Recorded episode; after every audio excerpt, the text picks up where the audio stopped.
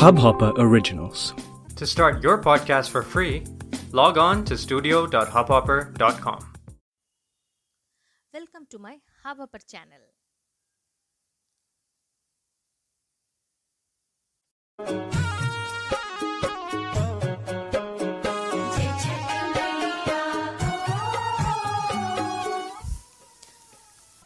আজকে আমি কোনো গল্প বলবো না আজকে আমরা জানব ছট পুজো সম্বন্ধে। আজ ছট পুজো। আমরা জানব ছট পুজো কেন হয়? কি কারণে হয়? কারি বা পুজো করা হয় ছট পুজো? চলুন তাহলে, জেনে নিই আজকের এই তথ্যটি সবিস্তারে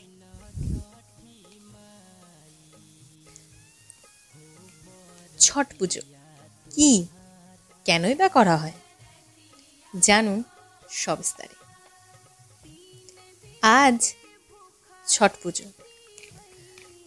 ছট, অর্থাৎ ছটা বা রশ্মির পুজো।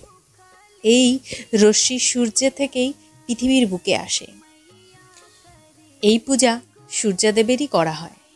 দীপাবলির ঠিক ছয় দিন পর পালিত হয় ছট উৎসব। কার্তিক মাসের শুক্লপক্ষের ষষ্ঠীতে ছট ব্রতর বিধান রয়েছে। অথর্ব বেদেও এই পর্বের উল্লেখ রয়েছে। ভবিষ্য পুরাণে বলা হয়েছে, শ্রীরামচন্দ্র চোদ্দ বৎসর বনবাসের পর অযোধ্যায় ফিরে এসে সূর্যদেবের আরাধনা করেন। সেদিন থেকেই এই পূজার উদ্ভব। আবার পঞ্চম বেদ বা মহাভারতে বন পর্বতে বলা হয়েছে যে, সূর্যপুত্র কর্ণ পিতৃপরিচয়, অজ্ঞাত থেকেই শুধুমাত্র অঙ্গ রাজ্যের কল্যাণ কামনায় এই দিন সূর্য আরাধনা করেছিলেন। সেই থেকেই এই পূজা অঙ্গরাজ্যবাসীগণের এক মূল পূজারূপে পরিগণিত হল। সুস্বাস্থ্য লাভ ছাড়াও সূর্য প্রণামের দ্বারা পৃথিবীর জীবকুলের প্রাণস্বরূপ সূর্যকে আমরা কৃতজ্ঞতা জানাবার সুযোগ পাই। কার্তিক মাসের অমাবস্যার পরেই ছট ব্রত পালন হয়।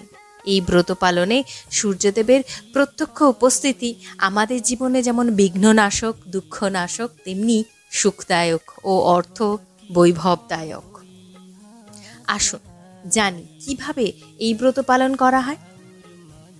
এই ব্রতে তিন দিনের কঠোর উপবাসের বিধান রয়েছে। যারা এই ব্রত করেন, তারা পঞ্চমীর দিন নুন ছাড়া ভোজন গ্রহণ করতে হয়। ষষ্ঠীতে নির্জলা থেকে ব্রত করতে হয়। ষষ্ঠীতে সূর্যর পুজো করে অর্ঘ্য নিবেদন করতে হয়।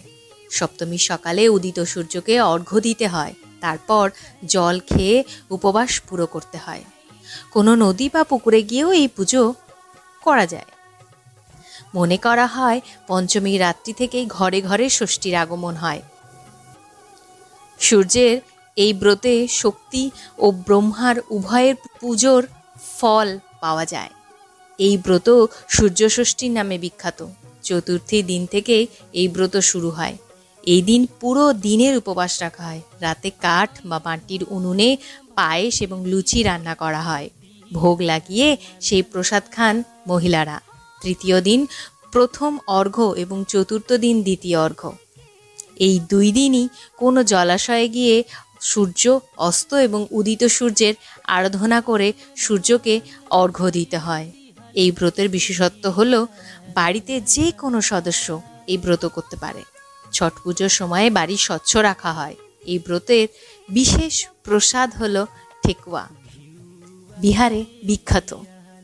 সকলকে জানায় ছট পুজোর বিশেষ বিশেষ শুভেচ্ছা। এই সমস্ত তথ্য পাওয়া সম্পূর্ণ ইন্টারনেট থেকে। আর কেমন লাগল এই তথ্যগুলো অবশ্যই জানাবেন কিন্তু। লাইক করবেন, কমেন্ট করবেন, রেটিংও দেবেন। আর আমার একটি ইউটিউব চ্যানেল রয়েছে পডকাস্ট কুইন আপনারা চাইলে নিয়মিত গল্পের জন্য সেখানেও আমাকে সাবস্ক্রাইব করতে পারেন